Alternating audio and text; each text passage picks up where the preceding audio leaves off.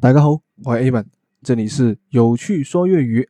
今天要教大家的一个粤语俗语是“林天光先来流”，林天光先来流，恰逢了天亮才去尿床啊，就是林天光先来流，比喻一个人功亏一篑，就是林天光先来流啊。就比如说，你想要去考试，然后呢，你已经准备的非常好了，你应该可以考到一个很不错的成绩。但是在考试的时候，你全部都填好了，但是你的名字填成了我的名字，这个时候呢，就叫做冷天刚性来流，功亏一篑了。